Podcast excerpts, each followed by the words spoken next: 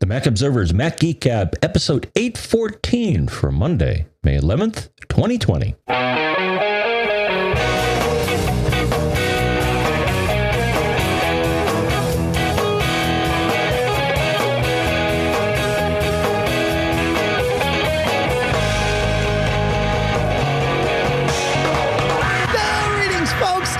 Welcome to the Mac Observer's Mac Geek Gab, the show where you send in your questions, your tips, your cool stuff found, all of those things that we can take and mash together into an agenda that hopefully allows each and every one of us to learn at least five new things every single time we get together.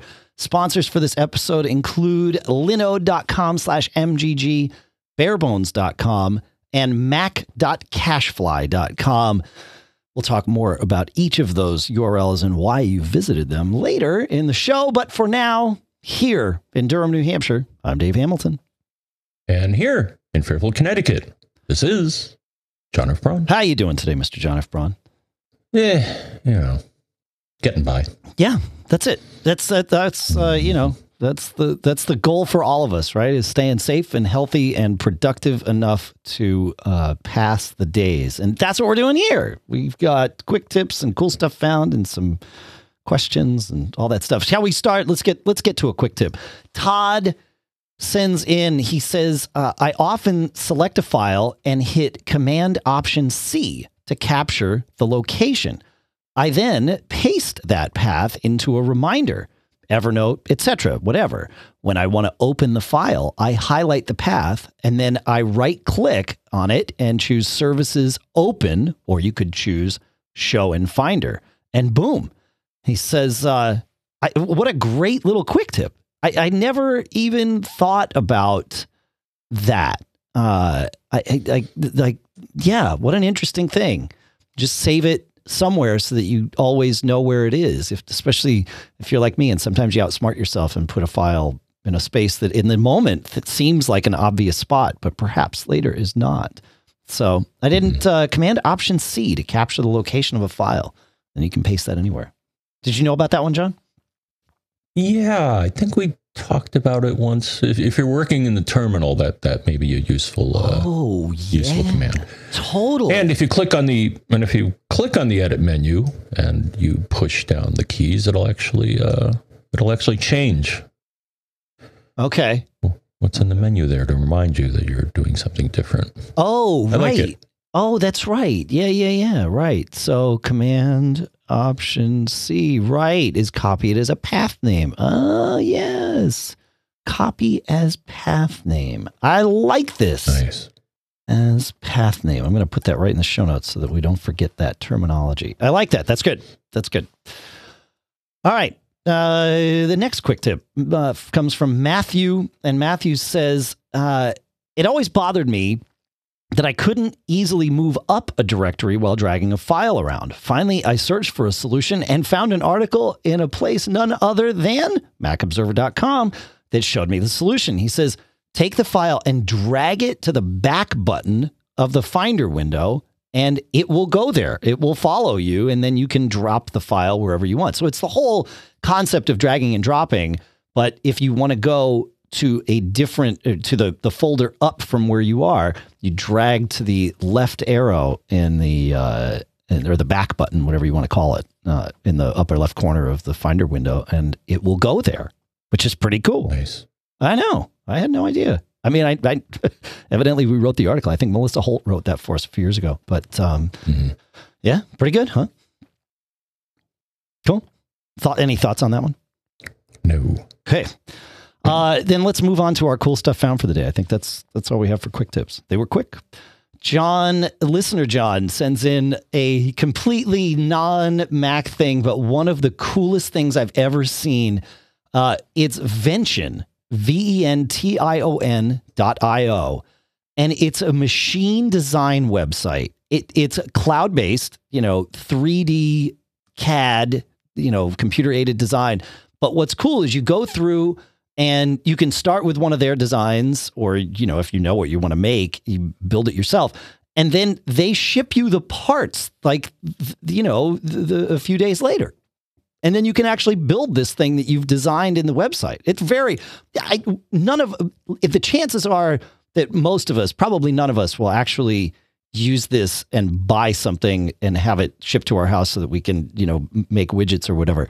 But um, but it's the coolest thing to go through and spend five minutes just playing with. So I highly recommend it. It's you know it's a nice little distraction. So thank you, John, for that. Of course, the link will be in the show notes at macgeekgab.com. And while you're there, you can sign up for the email so that you get the show notes delivered to your inbox every week. And that way you don't miss out on anything. So, uh, John, do you hear that? You don't. Hear do what? you? Right. That's the point. My fans are not running here in the studio, and that is Oh. because I swapped iMacs. I still couldn't get Oh. an iMac, uh, uh, so I took the eight core 2019 iMac from the office and brought it up here and brought this one down. Now to do that, it soup to nuts. It was two hours. It really wasn't that bad. I I cloned each computer. Uh, actually, I double cloned it. I left their original clones alone and I added secondary clones because you know I was going to be wiping drives. So the idea was clone each computer, move the hardware, and then unclone. And uncloning is super easy with Carbon Copy Cloner because you just launch Carbon Copy. You boot from the clone. Uh, you launch Mhm. Carbon Copy Cloner, and it says, "Hey, you're booted from a clone.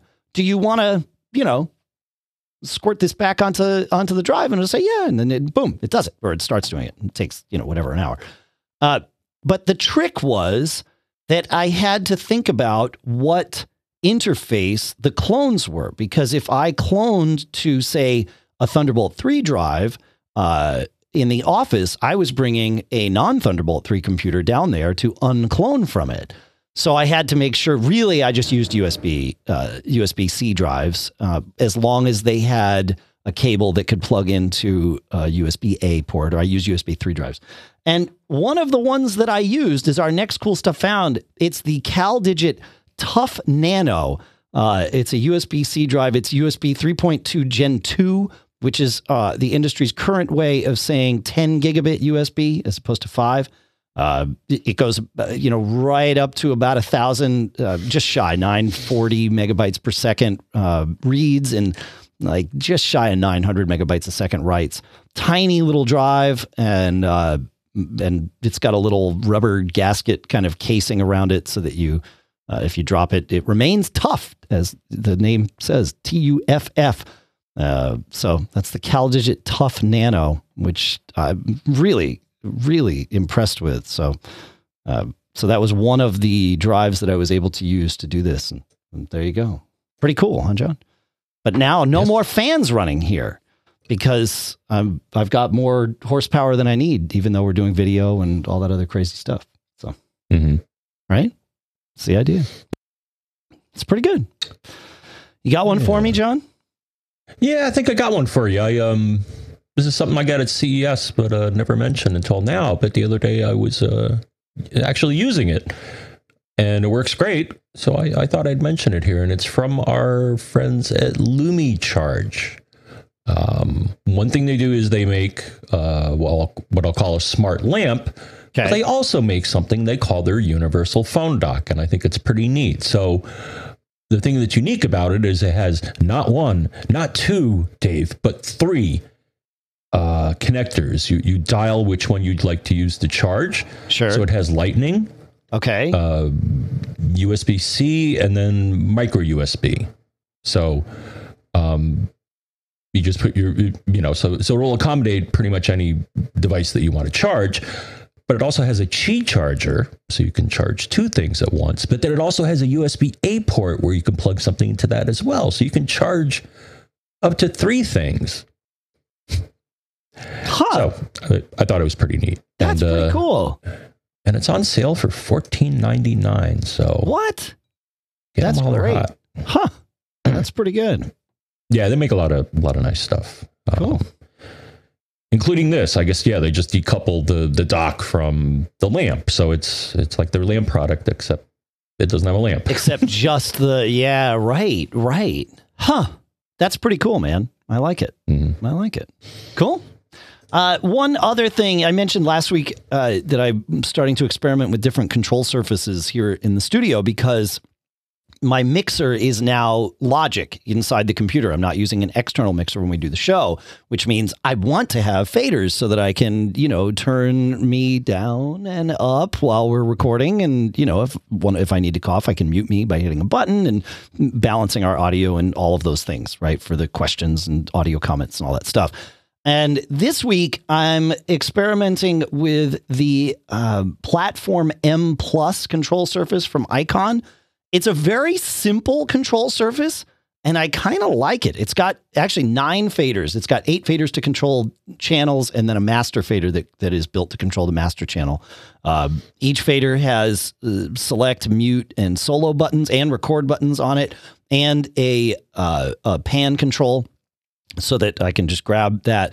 And of course, as you're editing effects and stuff, it can the, the faders can can do different things. They are motorized faders, which means if I move something inside Logic, the faders will move as if by magic, just like we were talking about last week. It's got uh, basic shuttle controls, meaning record, play, stop, uh, all of that, and it's super like simple, easy to use small but not too small like you know good to it fits on my desk well and it's only 420 bucks which is crazy because a lot of these things especially when you get into having nine motorized faders you're looking at like a thousand plus so Wow. I know. Yeah, I'm really stoked about this thing. It's I've been using it. I used it for another show earlier this week, and um, you know, so far so good. It, it linked right up with Logic like it was supposed to. So yeah, I was I'm pretty stoked about this thing. I, I I really wondered when I you know saw kind of the baseline pricing for for a control surface for like a home, you know, project studio kind of thing, and and they're all at you know that thousand dollar plus range, and this one is you know way less than half of most of these and it's it's been great so far. So yeah, I'm impressed. It's good stuff. You got uh, another cool stuff found for us, John? Well, this is actually Dave uncool stuff found. Oh no! Just- Well, just a warning to people. Uh, I got an email about this, and we also posted an article about this, but this is just a warning to people. And a lot of us suspected this was going to happen, anyways.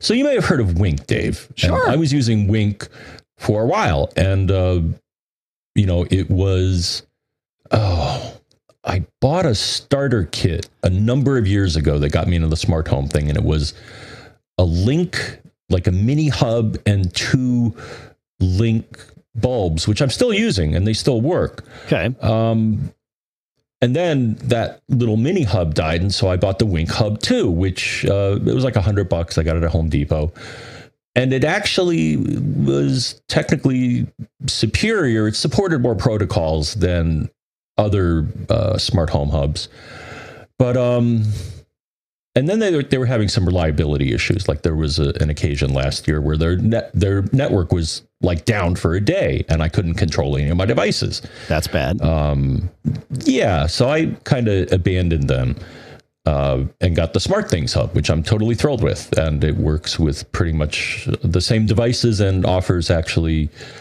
better um, reporting. Like for example. Uh, my thermostats, I can actually see the level of the battery where I couldn't with the Wink interface. Oh, So interesting. they, uh, yeah. yeah, so they, they they do something a little different. But here's what I think is going to be the nail in the coffin for Wink, Dave, is that in the email they said, "Oh yeah, um, you know, in order to maintain our network, blah blah blah, um, you're going to have to give us five bucks a month, or otherwise you can't talk to any of your devices that are part of the Wink." So sixty dollars a year to maintain the functionality that you've had for quite some time. Yeah, I, I mean, I get it, right? Companies need to make money in order to to pr- continue providing a service. The subscription is one way to do it. Um, it's a little weird in a scenario like this to ask for your subscription dollars well after the fact. You know, um, I, would think a better way to go about it would be to enhance the service in some way, and uh, and and perhaps offer the subscription dollars for that, and or offer new hardware that allows them to bring some money in. And then maybe, you know, with the new hardware, you get a year free of the subscription. Uh, if you want to continue using your old hardware, well, here's this. But like they're not off, there's no path where you can get more than you got in the past from them, right? And and yet you've got to pay. Mhm. Yeah, that's a little much. I'm uh yeah, I'm not into that. That doesn't that doesn't work for me. oh well. So, so what's your um? Yeah, so I mentioned uh, uh, Smart Things is what I settled on. Do you have a Smart Things hub, or what, what's your what's your hub? I do have a Smart Things hub. It it is on the list of projects while in quarantine. Uh, clearly, the revamping of the studio uh, and migration of the studio to fully digital uh, was higher on that list uh, for obvious reasons. Uh, but the Smart Things Hub is really interesting to me because of the whole webCoRE thing where you can actually, you know, really granularly script stuff uh, if you want. You could use their app if you don't want to code or you don't know how to code, but um, the webCoRE thing is really interesting to me. So Smart Things is there, but right now, quite honestly, we are using a our main hub for our smart home is the Amazon A Lady. Uh, we Mhm. do we do all of our I say all 95% of our automations all happen there. Our triggers, our you know daily turn the lights on and off outside, the Mhm. all of all of the because it works with so many things. I've, I've mentioned there's a few things it doesn't work with, like the the Wyze bulbs, which you know it's sort of frustrating. Uh, but uh, but you know it, it works with pretty much everything. So it, it is that great homogenizer. Um, we do use HomeKit for quite a few little things, but it, Mhm. it's you know it's just tough getting everything to work with HomeKit. So um, so the the Amazon A, A Lady has become our our sort of our standard automation platform. In addition to using it for just voice control, you know, uh, on demand, the the Mhm. automation of it, it it seems really uh, perhaps overly simplistic, but but and it, it is. I mean, it has some some walls that you can't tunnel around or or go past, but we've actually found a, a way to live within most of those walls in a very convenient way. Mhm. So yeah, so there you go. Yeah. Do you use the A Lady for any of your Oh, yeah. automations, or are you using? uh, yeah, pretty like- much uh, anything that is that Smart Things knows about. Um, the A Lady knows about it too. But which place do you have your like your automations? The the if this happens, then do that kind of thing. Like Um, I have those in the Smart Things app. okay, so you're using smart things for that. Yeah, no, it that's very capable for sure. Yeah, and really Yeah. the only automation that I have is my thermostats, and that you know I set it to Yep. one setting in the evening, keep it cooler, and then you know at certain time in the morning, Yeah. fire everything up. Um, haven't really done any more sophisticated ones. I'll have to think of ones to do. Well, you could, you know, if there's motion at your front door, you could have it alert you. Like we have the A lady tell us, uh, you know, there's motion in the driveway, and we just have it announce it in the house, and but it's actually kind of nice. I mean, there's times when it's a little, you know, it's like, oh yeah, yeah, yeah we know, but uh, Actually, yeah, I should try that because yeah, unfortunately the the Eufy one that I have, while the motion detection is really good, um, it doesn't integrate with smart things. probably doesn't integrate with the A lady either. Um, Um, no, it, I I added a plugin and Huh?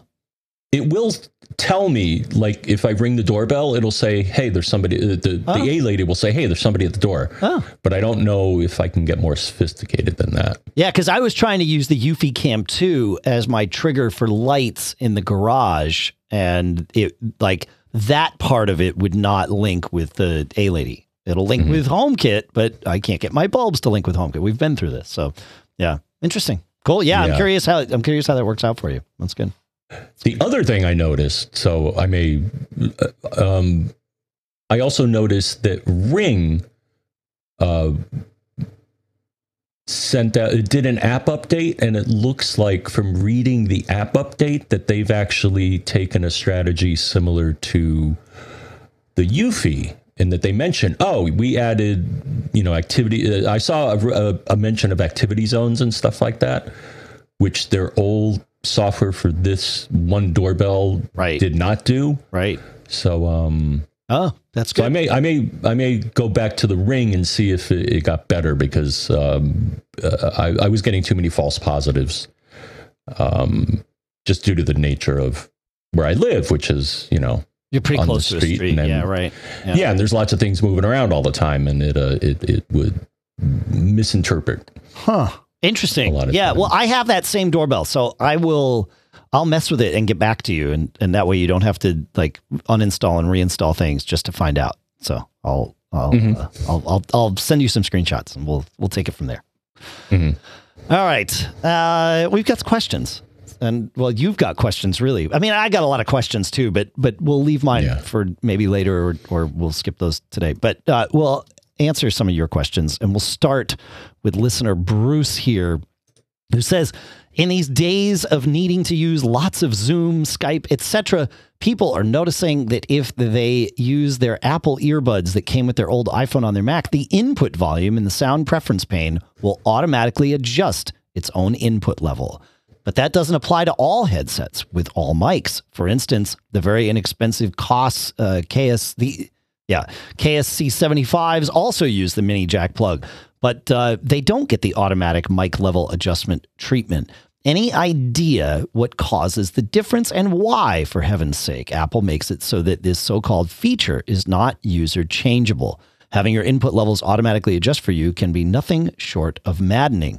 Right. So, a couple of things about this. First of all, you can, if the device supports it, and I think that is that that phrase is sort of at the core of the answer of Bruce's question.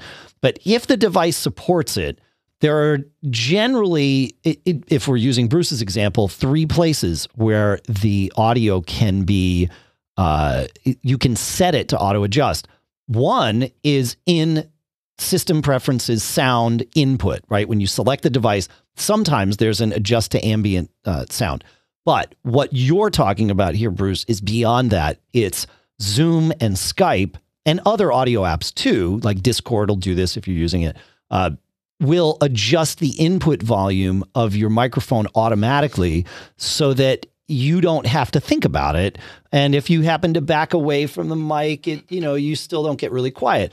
Now, uh, the this can be maddening though, and all of the software I mentioned, Zoom, Skype, and uh, Discord, all will allow you to turn that feature off and set the input gain where you want it. So if you know that that's what you want, you can go into those uh, software packages and do it. Now, as you noted, not every audio device allows for this, and where it doesn't, software cannot control it. Um, you can you can sort of hack it on the output with something like um, uh, SoundSource, right? Which we talked about a couple of weeks ago. But on the input, no. If the device doesn't allow you to set the, the gain via software, you can't set the gain via software. Uh, it is set on the device then. And uh, and that's just a, a function of how the hardware interfaces with your Mac. Uh, if you but your headphones, if they're using the mini jack plug, unless they're using it digitally, you should be able to. If you can't set it in system preferences, mm, that seems a little weird.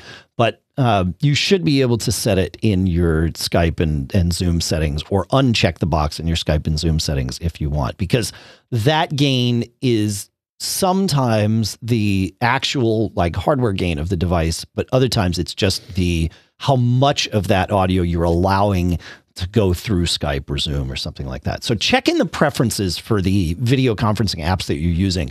You'll see probably a slider or a button that says or a, a toggle that says turn it, you know, um, allow it to auto detect. So any uh, anything to add to that, John? Nope. Okay. Cool. Uh yes. Yes, yes. Oh, and we had um we had somebody in the chat room leave a message, but they they left it anonymously. So I'll, I'll throw this out there and I'll put a link in the show notes. Somebody was saying again along these same lines, using a lot of Zoom and Skype. What light do you use? Because I mentioned on the show that I use a light panel when we do these video shows now that we're doing them on you know Facebook and YouTube. Uh, well, essentially, you get to watch us while we're recording Uh, or you get to watch what happened while we were recording if you watch after the fact, if you don't watch the live stream. And it's fine.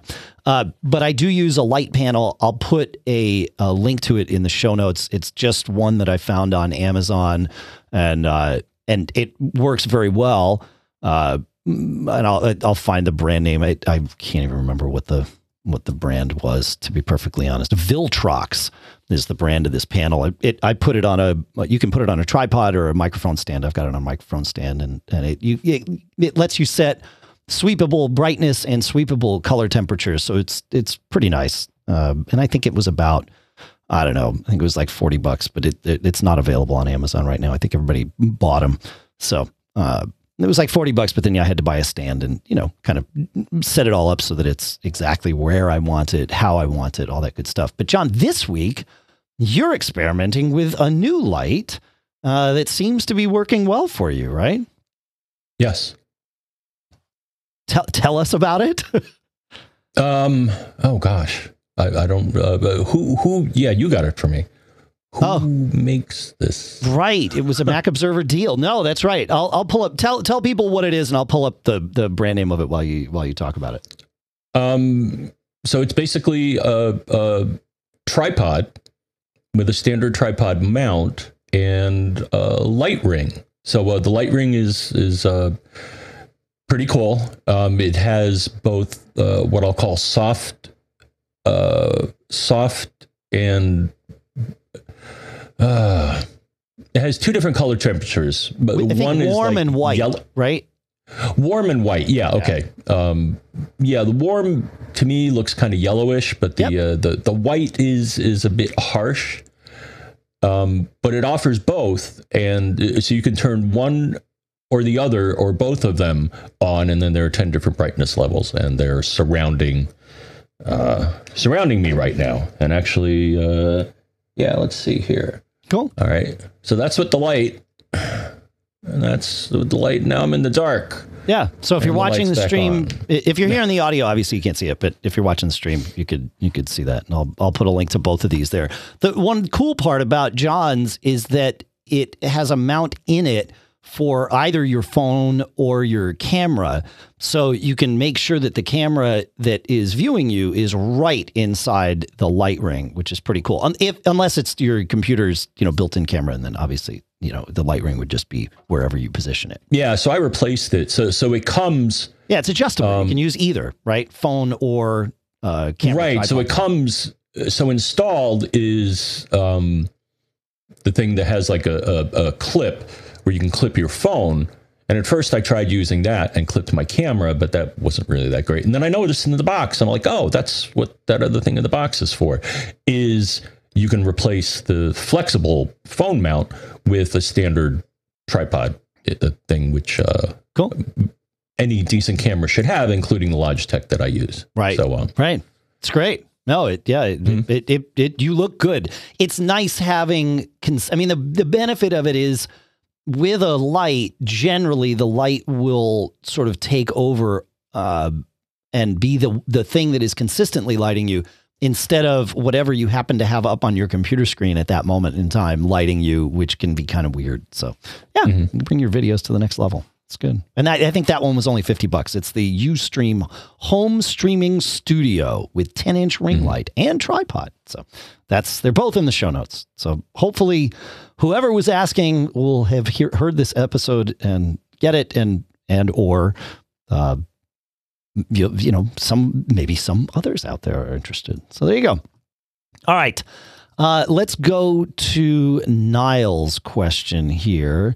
And Niall asks, um, I just wanted to share uh, a, recent problem and solution. He says, I kept finding my MacBook Pro's hard drive with near full capacity. And whatever I did to make space, there always seemed to be less. I was using GrandPerspective to map my drive and seek out big files to move off the computer, but still to no avail. Eventually, I noticed the total space taken up did not match my hard drive size. Aha! Uh, so there must have been something taking up space invisibly. So I ran an app called DaisyDisk, which is also great. So GrandPerspective and DaisyDisk are both apps that, uh, like OmniDiskSweeper, let you see where your space is being used. DaisyDisk, he says, revealed to me that there were huge files being created related to mail in a container folder. It seems that if you have mail activity logging turned on, then the computer will gen- generate gigantic, ever expanding connection login.txt files that will fill every available corner of your hard drive. I thought this was worth sharing as I have seen similar issues being flagged on Apple's forums and people don't seem to have found solutions. This, at least, was mine.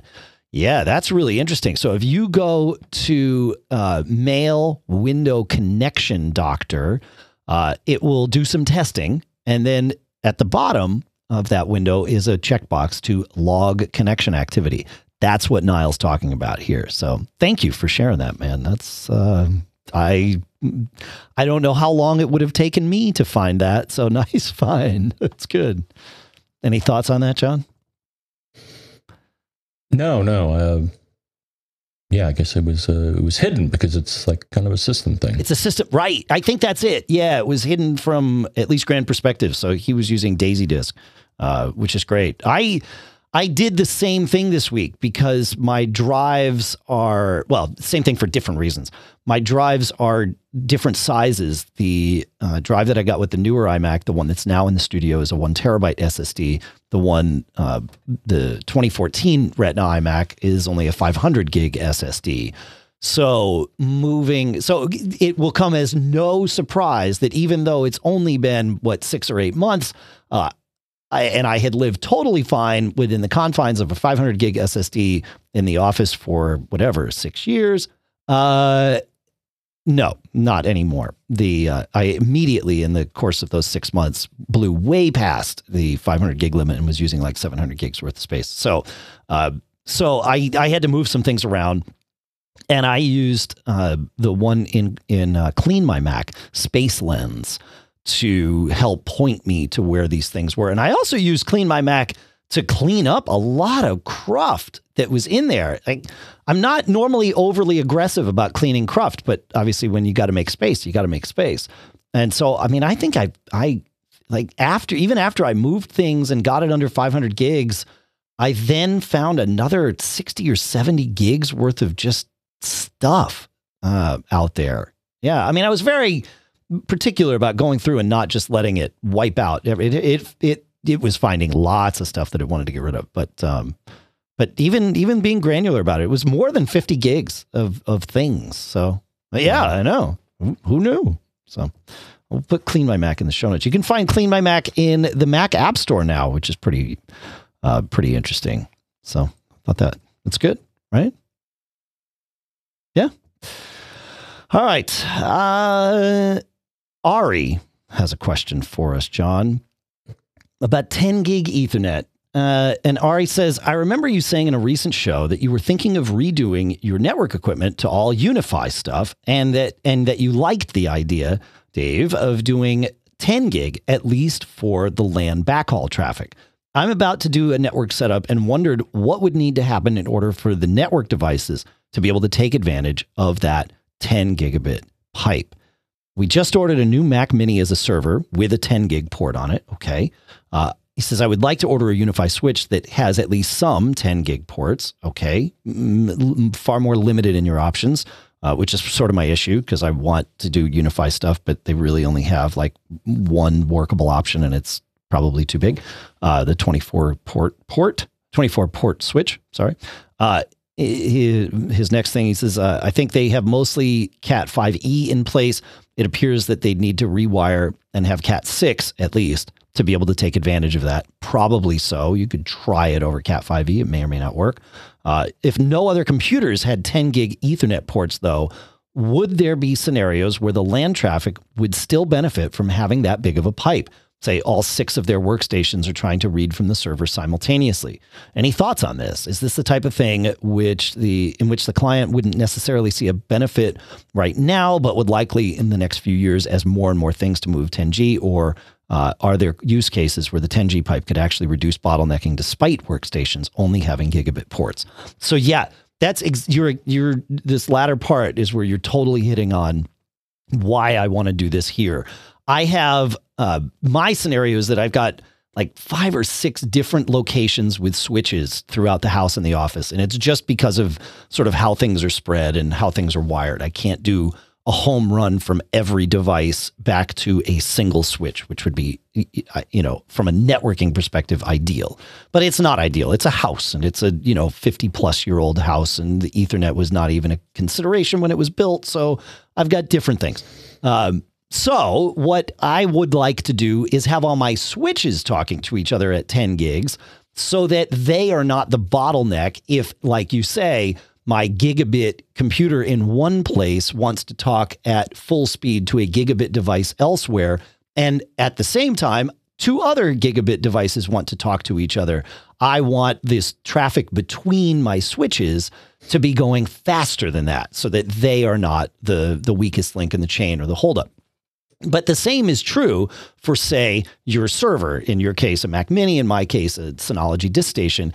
If your server can talk to the switch faster than each of your clients can talk to the switch, then that means each of your clients has a better chance of talking at their full speed to the server simultaneously.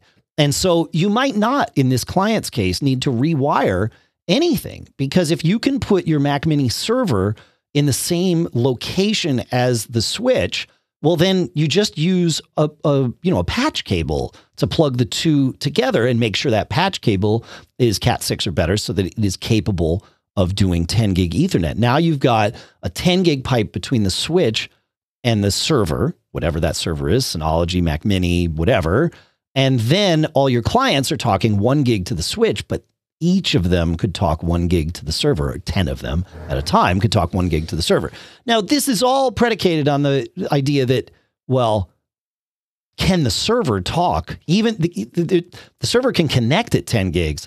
Are the drives in the server or the software that you are using in the server, are they fast enough to go faster than one gig so that you're able to leverage that headroom. And that depends on how you have your drives configured and uh, you know where you're pulling your data from. If it's from a RAID set, the answer is probably you know if you've got more than three or four drives, that you know you, you can pull you can add the speeds together and see where what you're going to get. But um, but yeah. Yeah, like I find with my Synologies, I have them faking their their way to two gig connections, but with two Ethernet um, ports connected. Mm-hmm and, and I get, you know, I get upwards of uh, I, between two Synologies, I've seen upwards of 200 megabytes per second. So, you know, that, that would be, mm, you know, two, probably 220 would be the the the limit of their physical connections. And so, like, that's not so bad uh, you know, it's better than than 110 megabytes a second, which is about what I get from like my Mac to my Synology or or or from Synology to Mac. So that's the max of the the gigabit connection. So I don't know. Mm-hmm. What do you think, man? Um, I think you should get as many 10 gig ports as you can afford. Well, I don't I don't know that I would go that far. I would get as many 10 gig ports as you need plus, you know, uh, one or two. Like they're, they're, I don't know that it's worth spending money on an all 10 gig switch for a scenario like right. that. Right. I mean, it, I think know, those are pretty pricey now, but are, I've seen, yeah. and my next switch, I may do this, though actually everything that I have wired is all in one switch. I have a 24 port. Right. Um, but no, I've seen some that have, you know, most of the ports are a gig and then they have like one or two 10 gig ones. The right. idea being that you would use those for backhaul and stuff like that so. Yep. Yep. Yeah i'm with you but you make a good point about the drives too because i remember uh, benchmarking the nvme ssd in the latest macs you get about two gigabits right? Or 2000 uh, Two, yeah, I think 20, the last time I did a benchmark, you you get about two. To, to your point, you, you, get about two gigabits. Yeah, yeah, second, yeah. I right? see what you're saying. Right, right, right, right, right. Yep. Yeah, yeah. I, I mean, I, um, yeah. I, I it's I, I would get it with a at least you know two maybe four um ports, and it looks like are they are they able to do? Yeah, they've got a new 16 port switch. That's interesting. Uh, at UniFi. All right, so I might have to check one of these things out. This is starting to starting to make sense. Mm, Maybe I got to look at the pricing on these things because sometimes it's like, oh yeah, no, that doesn't make any sense. I just spent too much money on studio gear. Um, all right. Yes, fun. Uh, okay, moving on to listener James here, John. James says, I have an Apple Magic Mouse that is a number of years old, five or more. And for the past year or so, I have noticed that I'm burning through AA batteries at the rate of one pair per month. This is more a curiosity and annoyance than a problem, but I was wondering if you could think of anything uh, that would be causing this, and of course, to help me reset or test it. It's a late 2012 Mac Mini running 10.14.6. He says, I have unpaired and repaired the mouse a few times. I've killed my Blu- Bluetooth plist file. I've changed brands of batteries. Uh, the distance between the Mini and the mouse is about two feet. And he shared some Bluetooth hardware diagnostics, which to me uh, didn't really scream anything, but mm, maybe you saw something, John. Uh, and he says, Is it just simply time for me to get a new mouse? Do you have any recommendations? Uh, he says, I sort of like the touch features of the Magic Mouse so that I can scroll left to right with my finger. Yeah, this is um, this is a weird one. It, you know, my my thought would be, have you introduced any other Bluetooth devices that would you know conflict with this or, and and or cause it to you know what's causing it to decide it needs to communicate more frequently presuming that's the issue. It could just be some hardware issue with your mouse right? Like that th- and if that's the case then we're just guessing at anything else because it would be wrong. But um, you know is there any other bluetooth device that's causing it to you know fight for a signal? Is your mac staying awake longer? Is something happening there? Is your desk uh, being jostled in a way that would cause the mouse to move and therefore wake up and therefore start using more battery you know or is is your desk on a on an in you know a slight incline and the mouse is slowly sliding uh, you know at times when it would normally have been simply sitting there? You know do you have a fan going that's that's jostling things? Um, I'm just trying to, you know, kind of spitball about what would cause that kind of battery drain increase, what would cause the mouse to think that it needed to be talking more. Um, so I don't know. Those are those are my thoughts, John. What do you think, man? My thought is use rechargeable batteries. Well, that doesn't answer the question, though.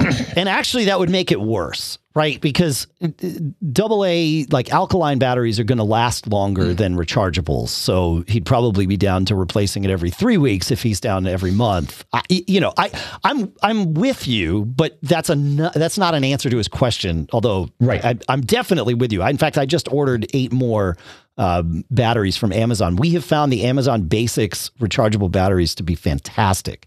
Uh, so I've got, in fact, I think they were just delivered while we were recording the show. So fun, but yeah, uh, you know, any thoughts about how to how to ratchet his battery drain down? No, I'm with you. There, there must be. Yeah, something. There's something. Uh, Yeah, Uh, yeah. yeah, yep. I'm with you. It's um, it's an it's one of those interesting problems. These are these are tough things to uh, to troubleshoot remotely, obviously. Uh, but you know, we, Mhm. we like to have fun with it. In fact, in, in the spirit of having fun, but offering a potential solution is uh, Brian Monroe in our chat room at macgeekgab.com slash stream or live.macgeekgab.com, I guess is the one we're, we're using now, uh, suggests, do you have a cat? Because the cat may have decided that sleeping on or near your mouse is uh, a nice place to be, and that would be jostling the mouse more frequently than it used to. So uh, that we've definitely seen that. We've seen cats walk across keyboards and all that. So yeah, good, uh, good point, Brian Monroe. Good point. yep. We actually did have uh, another person that had a mysterious waking problem, and they said they did have a cat. So You never Yeah. know. You never know. All right. Uh, one last question in this phase of things. Then we'll talk about maybe some. We've we've the Apple's new MacBook Pro 13 inch uh, was announced this past week, and we've got some thoughts and questions about that too. So we'll we'll do that in the next segment here. But to wrap this up, uh, this round of questions up, Ben writes and uh, asks something that might well be a geek challenge, and the uh, the main question is, mm, let me see if I can find it here. Uh, mm, mm, mm, wow, I uh, I didn't I didn't prepare this one properly at all, John. Oh, yeah, I I did. I just outsmarted myself. I see. It. Is there a way to generate a list of all files touched by a given installer package? Um, he's been having some problems with getting his apps just right on his computer. And he wants to know if he can figure out what's causing some problems where apps are not operating the way they should. Um, he doesn't necessarily want to have to nuke and pave his Mac to solve the problems that he's having. Uh, and of course, he doesn't necessarily want to get a new Mac. So, knowing what files are touched by a given installer package would be helpful for him. And you know, John, that used to live in the slash library slash receipts folder. But I looked on my Macs and I'm not seeing anything in that folder. Do you know where those live now? Uh, yeah, I don't. Oh, yeah, I, I see some stuff there. You do. Um, okay. Dated November 2019, so hmm. not very current. Yeah, that's where it used to be. Right. Right. Huh. Yeah, well, it's in a well, yeah. See, I've got I, I've got two files in there. One from four days ago, the day that I was messing with things and swapped computers, and then the it's that's install history.plist, and then there's a DB folder from November of 2019. But near as I can tell, it's empty. And pulling up uh, using our our tip that you may not know about, Command Shift period to display hidden files in the Finder does not show anything. So uh, in that folder, I mean, it shows things in other folders. So uh, I think that's not necessarily. There's nothing hidden there. Yeah, I don't know, man. I don't know the uh, the answer to that. Um, hold on, I may okay. have one. Okay. All right. We like answers. So we're doing John's Furious typing. Uh, yeah, I think you may be able to find them, Dave. Yes, I think this is right. Okay. This looks recent. Uh, private var db receipts. Ah, okay. So we will put that folder in the show notes, and then I will go to the Finders Go go to folder menu, and I will paste that in, and it will bring me there. And yes, that's where they live now. Right. And they are plist files. And I can see at least some of what went on here. There's the bill of materials and the plist files, the BOM file and the plist file. It looks mm-hmm. like the bill of materials might well be the thing that you want to uh, to look at, but that could be. I'm not sure if that's a thing. Uh, but let's see what happens. No, the bill of materials is not openable by BBEdit. It is a binary file. So I don't know how to read that BOM file. But that there is, yeah, that's where they are for sure. This is certainly things, yeah. Yeah, this is not just stuff from the Mac App Store because I'm seeing uh, software from like this this interface that I installed and that was just using their installer. So, yeah. Yeah, yeah, yeah for sure. Nice find, man. Yeah, so we just got to find a way to to read this bill of materials file, the BOM. Um, you may be able now. The other thing to uh, discover what an installer is installing, Dave, is you could actually pop open the installer, right? Well, uh, say that again. Oh, oh, looking uh, like in the package, you mean? Right. Yeah, so you can either say open package or there's a program that I've used for forever to deal with installers, and that's something called Pacifist. Okay. Oh, yeah. Right, remember Pacifist? Pacifist might be your friend here. Yeah. Right. From CharlesSoft.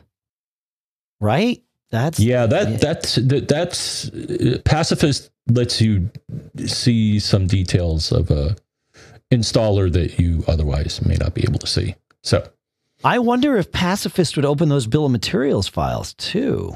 yeah, let's not find out now. Uh yeah, I agree with that. But that's that's interesting. All right, well we will put a link to Pacifist in the show notes. Yeah, and if you folks have any thoughts on this, please let us know at uh, at feedback at macgeekgab.com. Of course. Mm, I I actually prefer feedback at macgeekgab.com, Dave. Right. Yeah, no, I like feedback at macgeekgab.com. That's Oh, uh, oh, okay. that's we're going to do that. Yeah, you're right. All right, John, I would like to take a minute here and talk about our first few sponsors, if that's okay with you. Okay. And as long as I can find the sponsor stuff, maybe, uh, you know what? Maybe we revisit this in a couple of minutes, John. I don't know why I can't find this stuff here. We'll do a question. Let's talk about the new MacBook Pros, and then we'll and then we'll talk about the sponsor stuff. How's that sound? Okay. Okay. Uh, I, I set up a script to do this last week, and I realized an error in my script to make all of this work. So we will move on to the new MacBook Pros, and we will make it work the next time. I just won't get over complex with it, but it's okay. It's all good.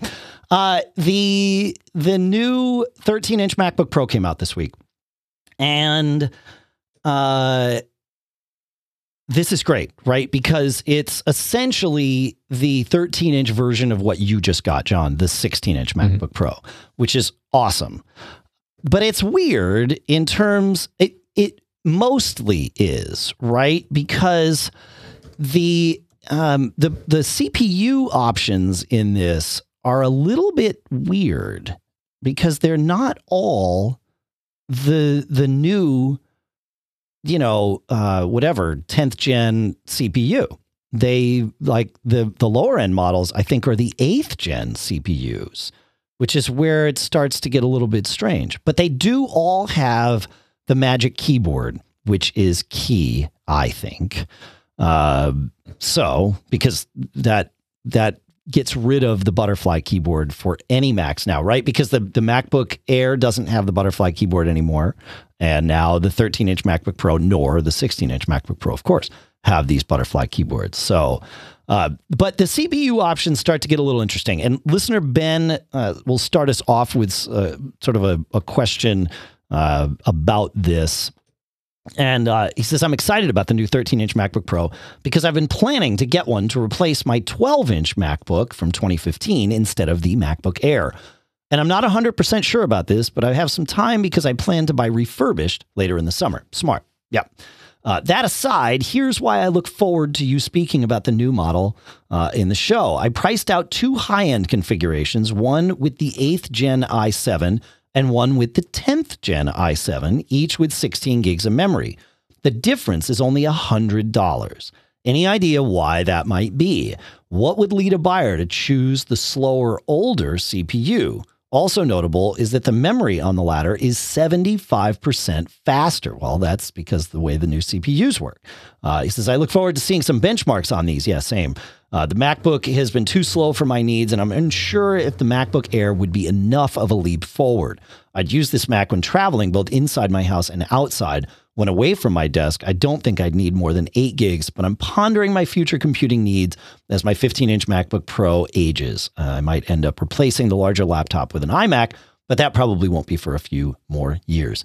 Yeah, so I right, uh, we had this same head scratch about the configurations, and I can't imagine a world in which I would recommend spending a hundred dollars less and getting the you know t- two generation older CPU and slower you know system bus and therefore slower RAM and all of that that stuff. Uh, eight gigs of RAM uh, is enough but uh, if it were my machine, I'd buy 16. Right. This is one of those things where you, well, we should tell you what we say, but also tell you what we do. Uh, I I have experimented, and really the only place where I mentioned a couple weeks ago, the only place where eight wasn't enough was when I left Firefox open while it was asleep, and my RAM bloated up, and my system was thrashing. But other than that, uh, eight's been plenty on the MacBook Pro, the non 13, the MacBook Air, sorry, the 2020 Air that I've been testing here. So, uh, but I I would buy it with 16, mm, you know. So take that for what it's worth. I think I think you would do that too, John. Just to, just as an insurance policy, if nothing else. Oh, I did. I know. Yes. Yeah. when I did, I did. Yeah. Right. Right. Yeah. Same. That's true. Yeah. My MacBook Air that I bought for me is is 16. So for sure. So, um, any any thoughts on that, John, about the the new processors in the 13 inch MacBook Pros? The one thing I noticed, I don't know if this has always been the case with the the smaller MacBook Pros. Yeah. But this only offers integrated graphics. Okay. Even on the higher end one, is that right? Uh, I looked at the side by side, and it, it's different flavors of Intel, whatever they call it. Yeah, yeah, yeah. Intel Iris Plus or whatever it is. Yep. Interesting. Yeah. So that's okay. uh, one thing to note is that if you need or think you need, and at least when I bought mine, I thought. so the 16 inch uh, also comes with a uh, discrete uh, Radeon. Right. Graphics as well. Huh. So um, keep that in mind. That if if you want if you're going to be doing a lot of graphics, this may not be the machine for you. Yeah, and and let's not um, let's not pigeonhole that into graphics. The GPU now with Metal as part, mm-hmm. you know, so integrated into the OS. If you're doing any kind of, I mean, it depends on what the software, but but like you know, Final Cut Pro will leverage the heck out of your GPU to do all of its effects and things like that. There's some things mm-hmm. in Logic that do this, right? And Logic isn't using yep. graphics, but it's using the GPU because Metal is right there. I know that Premiere doesn't use a whole lot of the GPU from from what I'm mm-hmm. told, right? So, you know, depending on what you're using, find out if they're leveraging Metal not for video or not for graphics, but for calculations, because mm-hmm. that will make a difference for for you too. Yep. Yeah. Yeah. Yeah. That's interesting. I hadn't uh I hadn't picked up on that. Nice catch. Yeah. Hmm. Huh. Yeah, I don't know why you'd get the slower CPU or the older CPU, I want to say, right? Because it's a it the top of the line one is a 2.3 gigahertz quad core i7 10th gen um, and then uh, let's let's look at what else we've got here. MacBook Pro. No, no, no. MacBook Pro, 13 inch. Yep. Uh huh. Mac, we'll go 13 inch. And the, the lower end one is, well, you've got a couple of options here. You can get the 1.4 gigahertz quad core i5 or the 1.7 gigahertz uh, quad core i7. Both of those are eighth generation, not 10th generation processors. And yeah, the, the RAM is the 2133 megahertz RAM in the old ones and the 3733 megahertz in the new ones. So yeah, I just, I don't, I'm, I'm with you. I don't, I don't see the, um, I don't see the, the benefit there. So if we do 16 gigs of RAM in both of these, uh, 512 gigs storage, sure. Uh, we're at 1999 and 1899. That's I'm not. I wouldn't save a hundred bucks to do that, John. Would you? Mm-hmm. I, I, mean, I, there's no way. I, I don't. I don't see it.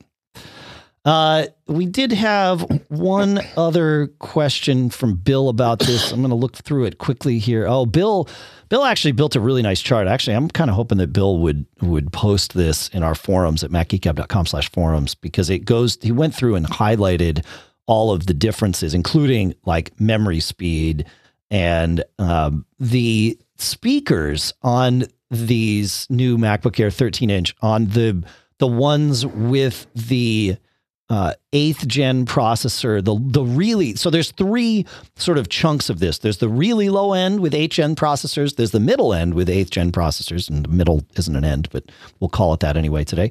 And then uh, the high end with the tenth gen processors. The low end has stereo speakers. The middle and high end have stereo speakers with high dynamic range. So if that matters to you. Uh, and then and then memory speed, and then of course just the generation of the processor. Sort of the differences there. But he built us a nice chart, so uh, hopefully Bill will share that in our uh, or allow us to share it in the forums at macgeekgab.com slash forums so we can all see it. Yeah, pretty cool, Mr. Braun. All right, Mr. Braun. I would love to take a minute and talk about our sponsors here, if that works for you. Okay. All right. Our first sponsor for today is Linode at linode.com slash MGG.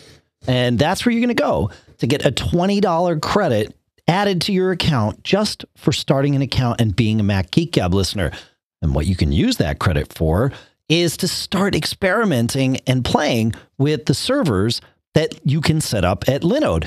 Their least expensive server is their $5 a month Nanode server. So you can go and start playing right now, experimenting with what you're going to use this server for. And you've got four months of credit to use right now. So what are you waiting for? Because Linode lets you do basically anything that you would need to do with a server. You want to set up WordPress? Great, no problem. And you can do it yourself from the command line if you're into that sort of thing. Or if you're not, you can use their cloud manager and set it up without ever having seen a command line.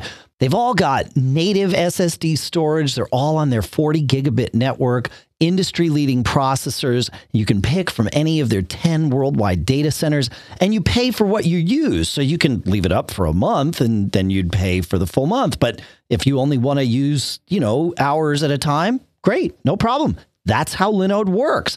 Super easy, super flexible, and super robust. You've got to go check it out. Go to linode.com slash MGG, get that $20 credit, and get started. Our thanks to Linode for sponsoring this episode. Our next sponsor is BB Edit, specifically BB Edit 13 at barebones.com. And I have been having so much fun with BB Edit. And I know it's crazy to say that about a text editor, but it's true. I've been having fun. And the thing that lets me have fun lately is their grep cheat sheets, right? Regular expressions. These are a thing that have always eluded me. I wind up needing to use them occasionally. I don't want to say regularly because A, that's not true, and B, that'd be a really bad pun. But occasionally I need to use uh, regular expressions and I can never remember how to do it. So that used to involve digging in and finding some web page that was going to sort of show me this. No, not anymore because I can go play in their pattern playgrounds inside of BB Edit. This is in addition to this being a world class text editor, like the best text editor that lets you do all the things we've always talked about comparing documents, editing code, editing, and all kinds of things right there. Yeah, they've got this grep cheat sheets and pattern playgrounds there so you can test your stuff out and know it's going to work before you send it up to your server or apply it to your searches or whatever it is that you're going to use it for. Great stuff. You've got to go check it out. Go to barebones.com and download your copy of BB Edit. You get a 30-day free trial and then uh, and then actually most of these things, most of these features will stick around after the 30 days. The pattern playgrounds and grep cheat sheets, they're part of the paid portion of BB Edit, but you can also just pay for it at the end of the 30 days. But you get it all for 30 days. So go barebones.com, check it out. Our thanks to Barebones for sponsoring this episode. And now we come to CacheFly at mac.cachefly.com. That's C A C H E F L Y.com. You've heard us mention their name at the end of every episode for well over a decade because they provide all the bandwidth to get the show from us to you. What they also can do is help speed up your website. We're going to start using these folks with Mac Observer here because we've been working on a lot of our SEO stuff and getting those light speed scores, those page speed insight scores to go up is a chore. Well, Cachefly's web optimization platform can help with this. So you got to check them out. Go to mac.cachefly.com because they're going to provide you a free optimization consultation just because you're a listener of this show. So you can know exactly where your site stands. You get your Lighthouse score report, and you get to learn how CacheFly's web optimization solution can help add 60 points instantly to your score. That's a huge thing because it's out of 100. So think about this. Speed matters. A lot of people leave websites when they're not fast enough. So making your website fast is a huge part of that customer experience and that business experience. So go check them out, mac.cachefly.com. And our thanks to CacheFly for providing all the bandwidth to get the show from us to you and for sponsoring this episode. All right, John, let's um let's talk to Steve, shall we? Okay. All right. Steve uh, posted in our forums and uh, and he's got a couple of Apple IDs, and he wants to know how to manage life with them. Specifically, he says, uh, with my two Apple IDs, I have one that I consider my main one, where all my purchases are done, App Store, hardware, etc., and a second one that I created when Apple launched .Mac, uh, which is essentially now iCloud. That second account is mostly my iCloud account, he says, where I manage all my emails uh, and all my, he says his Gmail and Yahoo are forwarded to his, uh, to his iCloud or .mac or at mac.com account. Uh, all of his contacts are synced there, his calendars and such. He says, and I pay for a little extra storage on that second account as my iCloud account, as the five gigs is not enough for me at the moment. My current way of managing this is to have iCloud as my main account on Mac and iOS in the device account. And in the iTunes App Store, I use my purchase account. I find this to be usable, but it is a bit messy to manage. Um, he says, I'm subscribed to the free tier, for example, of Apple Music for three months uh, and with my purchases account. I canceled the subscription before the end of the trial, and last week I received a $10 monthly bill on my iCloud account, not even the account where I thought I did the initial subscription. I had to call Apple to request a refund, which, of course, uh, they will do.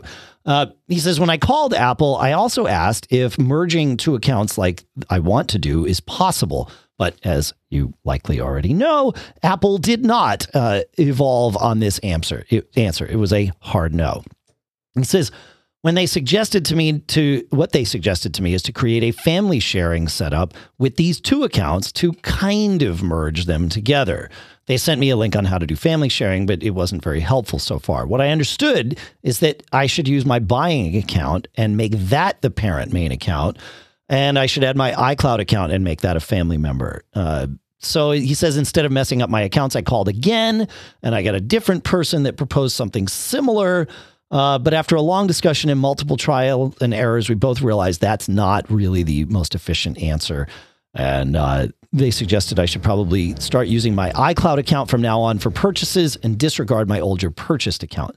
So this is, um, and there's some great discussion in the forums about this. I highly recommend going and checking it out if you if you have this because there's a lot of little nuances there, and we may get to some of them, but not all of them.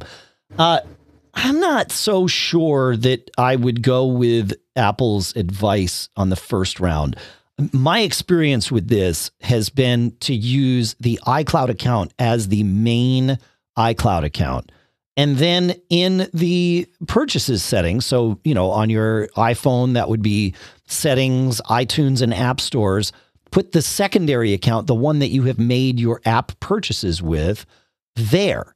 Uh, and that I I don't have this issue with my accounts, but but Lisa, my wife does, and it works out great. That's how she does it, and it's almost a non-issue. We almost forget that she's set up that way because it works so well.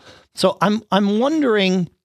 I think your issue is that you are trying to merge these when you really don't have to. Uh, it would be better to. Don't get me wrong it you know it would eliminate all sources of confusion if Apple would let us merge these, but they won't. And so having one account for your purchases and one account for your iCloud, but there will be things where your app purchases don't match your services purchases, right? Because your services purchases are happening with your iCloud account. Your app purchases are happening with your uh, the the account that's listed as your purchases, uh, you know, account there, and that part's a little weird, uh, but it it does work. So uh, that's that's how I would that's how I would deal with it. Do you have any? I know you don't deal with multiple accounts, John, but do you have any thoughts on this?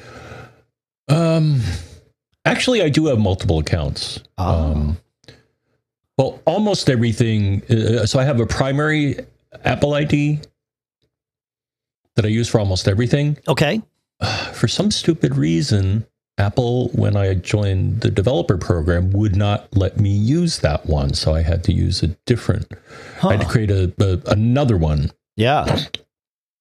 They may have fixed that. And actually, I remember I No. got an email saying recall or, or uh, restore or um, uh, renew your membership. So I got to remember to do that. Yeah. No, the the developer count uh, should be a separate one, and it's a pain in the neck because it it has to have Mhm. two factor authentication. So you have to set up a separate user account to do that on on your Mac. Yeah. Yeah. Yep.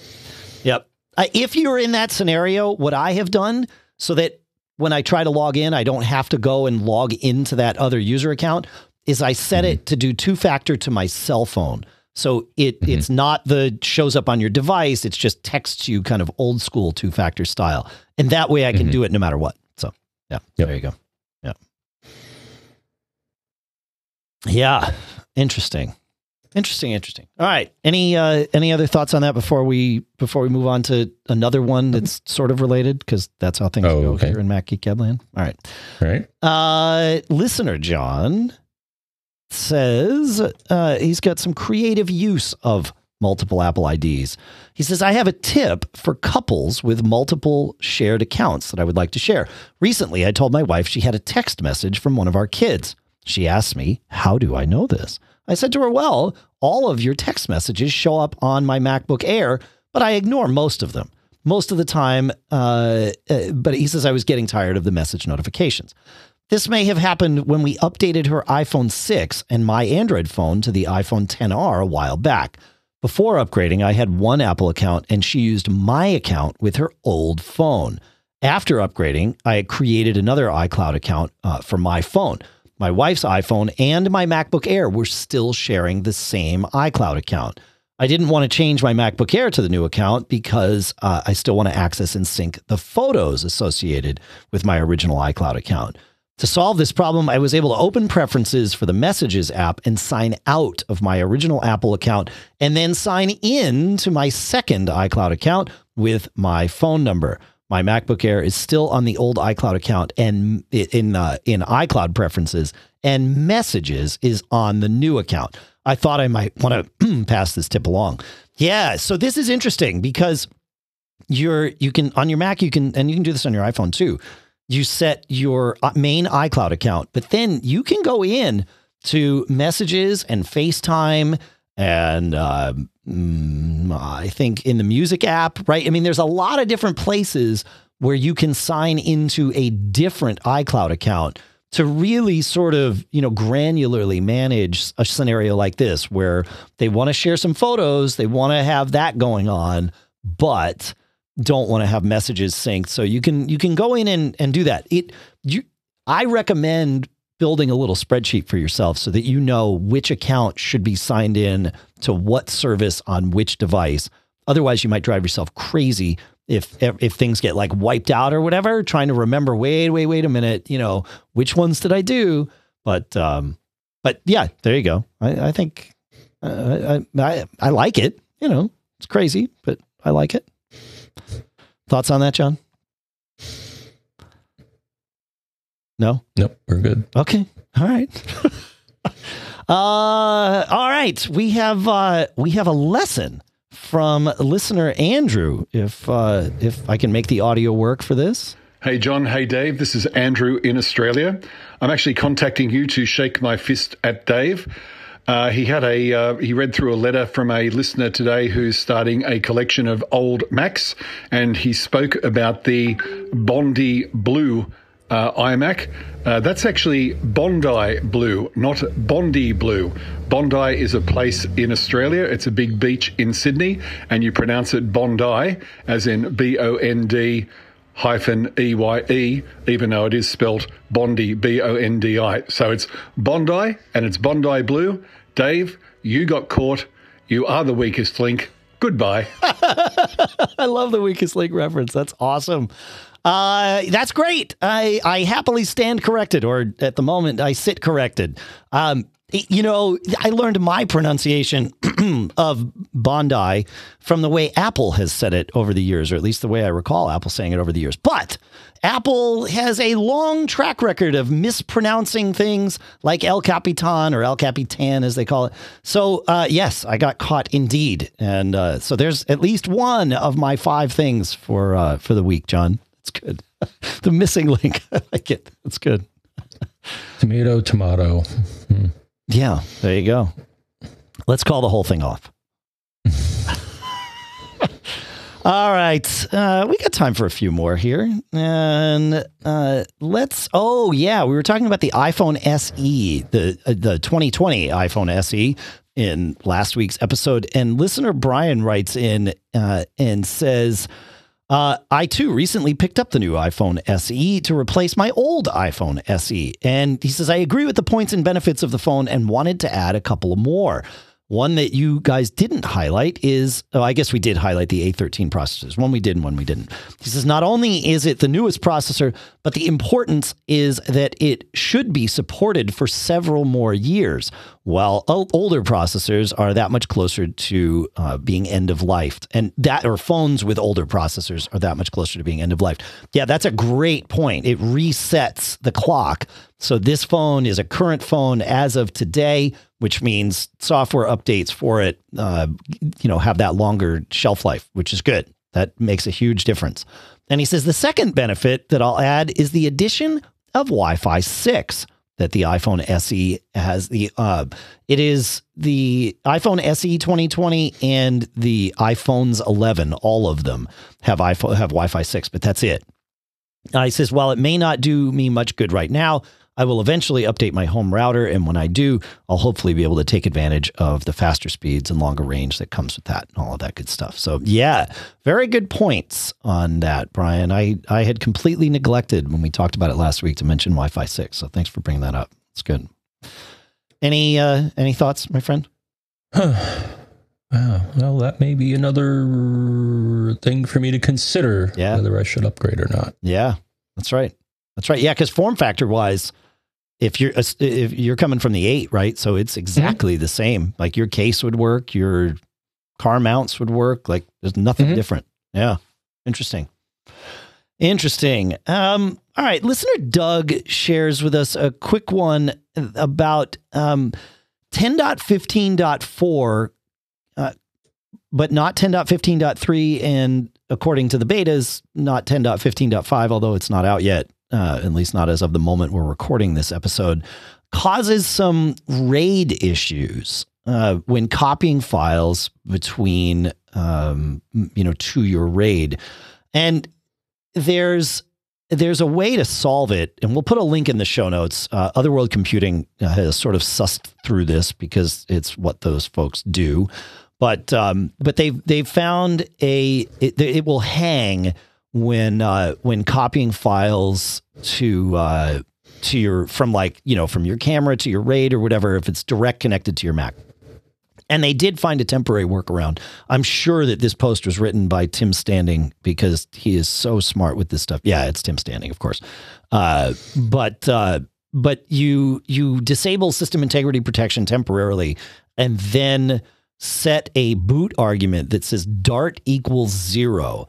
And near as I could tell, John, I, that Dart equals zero it, it, disables VTX, which is a feature of the Intel processors. It may do hmm. other things too. I don't know, but that seems to be what that does. I don't know why that would cause a hang when copying to a direct attached RAID, but uh, but anyway, that's you know that it. This is a temporary problem there and a temporary workaround because the fix uh, is almost certainly coming in 10.15.5. So, um, so just a, a heads up. Uh, yeah, they say that uh, OWC says that in 10.15.5 beta 3, they've confirmed that this hang no longer occurs. So hopefully it stays that way. Thanks, Doug, for the heads up. So if you've got RAID stuff, um, you know, there you go. Uh, let's see. We've got some other updates here from last episode. Dominic writes in and says, you know, we were talking about virtualizing uh, in uh, parallels to run those games that Catalina won't run because they were 32 bit, John. And I mm-hmm. posited whether Windows was better. You chose the Windows path, uh, largely because it sounded like that's what Parallels advised. And it turns out, uh, at least according to Dominic here, he says it's my experience that anything that hits the GPU hard does not run well uh, or at all in a Mac OS virtual machine hosted by Parallels, even if one gives the VM plenty of RAM, graphics RAM, and CPU cores. He says, I'd say that if you want to run games in a Parallels VM on a Mac, Windows is the way to go. And he kind of gave some examples of several games that he plays and and sort of A B tested between the two, and it was no comparison. If you want to run games and virtualization on your Mac, Windows is is the way to do it. So there you go. How um on that line, I meant to ask you this last week, John. How did you like where did you get your copy of Windows? How are you managing that? I know there's a, a million different ways to do that. Um hmm. All right. I'm trying to remember where I, I got a key from uh, uh, a former life. Let's uh, okay. Let's put it that way. From like the developer program or something. Uh, yeah. Okay. Got it. Got it. Well, I know because I know that there's the there are the and it might be part of the developer program, but you can get those three month trials of Windows, and I think Parallels will even like offer to go grab one of those for you while you're setting up a virtual machine uh, so that you can, you know, kind of at least do it for three months. Yeah. so do it again. So it was a key for Windows 7, and then they had a free update to Windows 10. So I did that. Cool. So I'm running Windows. Well, actually, so I actually have an XP VM just, you know, to yeah, why not? Remember the the good old days. Yeah. Um, so I have an XP, Windows 7, and Windows 10. Actually, I think I jettisoned 7 because 7 is kind of end of life. Uh, right? Yeah. Yeah, yeah, yeah, yeah, yeah. I think. Yeah. Yeah. Ah, all right. Um, two more from 813. Robin writes in, we were talking about AirPods and swapping them be- between devices. And uh, he says, I have both AirPods 1 and AirPods Pro, and I use them both interchangeably between my iPhone 10s and iPad Pro 2020, and also occasionally on my Mac Mini or MacBook Pro. My solution for connecting or changing connection on my iOS devices is quite simple and very quick. Number one, pull down uh, from the top right hand corner. So, okay, yep, get to that menu. Tap on the little round icon, the AirPlay icon, if you will, in the top right part of the music player section. And then from there, select the speakers or headphones that I want the sound to come through. In my case, picking either the AirPods or the AirPods Pro. All finished. He says, no mucking about. The only caveat I would add is to either have the AirPods in your ears or have their case at least open when you do this just to make sure that they appear in the list. Yeah, okay. That makes sense. Yeah, I like it. That's good. That's good. Yeah, that I have found that that is the way like if I want to airplay to speakers in my house, even if I want to airplay from a different app. Uh, we've been recording a lot of new songs with my band Fling, and so my uh, files actually are easily most easily accessible in the Files app. So I I get I navigate to the file in the Files app, and then before I hit play, I do this trick. I go and choose, you know, say my living room AirPlay speaker, which is a Sonos speaker, but it's all AirPlay nowadays, and uh, and I choose that there, even though it's for the music app. Once I choose it there, then I can play, and it comes out those speakers AirPlay, which is great. Yeah, it's a it's a handy little thing. So, yep. Uh, one last one from last week, a little follow up. Well, sort of. Uh, we were talking about uh, Wyze cams last week. We were talking about them earlier this episode. And listener Robert says Wyze recently released a special firmware update for their 1999 Wi Fi camera, $19.99, I should say, uh, that converts them into USB webcams. And if you've looked and tried to buy a webcam, they're tough to find right now. They ain't available because everybody's buying them for their Zoom meetings because your Mac's camera is, and and I think this is true of most Windows machines too. The the ones built in are just 15 frames a second, and you want that nice smooth 30 frame a second video. So, uh, he says they've they've put out this firmware updates for their twenty dollar Wi-Fi camera, converts them into a webcam. We'll put a link in the show notes, of course. says the resulting image is way better than the basic webcam built into many Mac, uh, laptops and desktop Macs. Uh, you just need a micro SD card upon which to load the firmware, and it is reversible if you want to go back. So you load the firmware onto the micro SD card, you put it into the camera to to sort of force it on there, and then uh, and then you know you're good to go. You don't have to leave the the um, the micro SD card in the camera after the fact, so you can put it back in your camera or wherever else you were using it. You also need, and this is the weird part, a USB A to USB A cable, which is not all that common to have A on both ends because that's kind of dangerous. You wouldn't necessarily, well, I guess you would use that if you were using target disk mode on a Mac with USB A cables, between Macs with USB A cables. I think that's a thing. So, yeah. Anyway, uh, for 20 bucks for the camera and probably another, you know, 15 for the cable, that's still a pretty cheap webcam and it's available, which is the key. So, I like it. I like it. I like it. Thoughts on uh, thoughts on that, Mr. Braun? Uh oh. Did I nope, lose you? I'm, oh, okay. I'm almost set on webcams. Okay. All right. Good. Those Wyze cams are pretty cool. Uh, it, everything they make is pretty cool. Their little switches and everything. They're just they're priced really really well. So mm-hmm. I like what those folks are doing. It's good. All right. Well, that's going to do it for this week, Mr. Braun. I think. I think. Mm-hmm. You know. I hope. Yeah, well, you know, we, we can only go for so long, and then and then we've got to uh, and then we've got to you know move on we've got to go back to doing all the things that we're doing, which is, you know, it's fun stuff to do. I like it. Mm-hmm. It's fun. I do. Um, I want to take a minute. I'm pulling it up here right now. Uh, we haven't done this in a few episodes, so I want to take a minute and thank the folks who uh, have recently uh, contributed to our Mac Geek Premium program. And so I'm going to do this in real time here on our outro.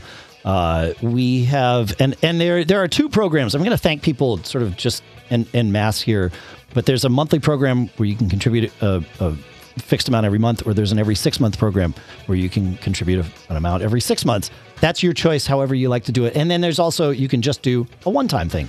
And I believe we have gotten Apple Pay working with 100% of these, which is awesome.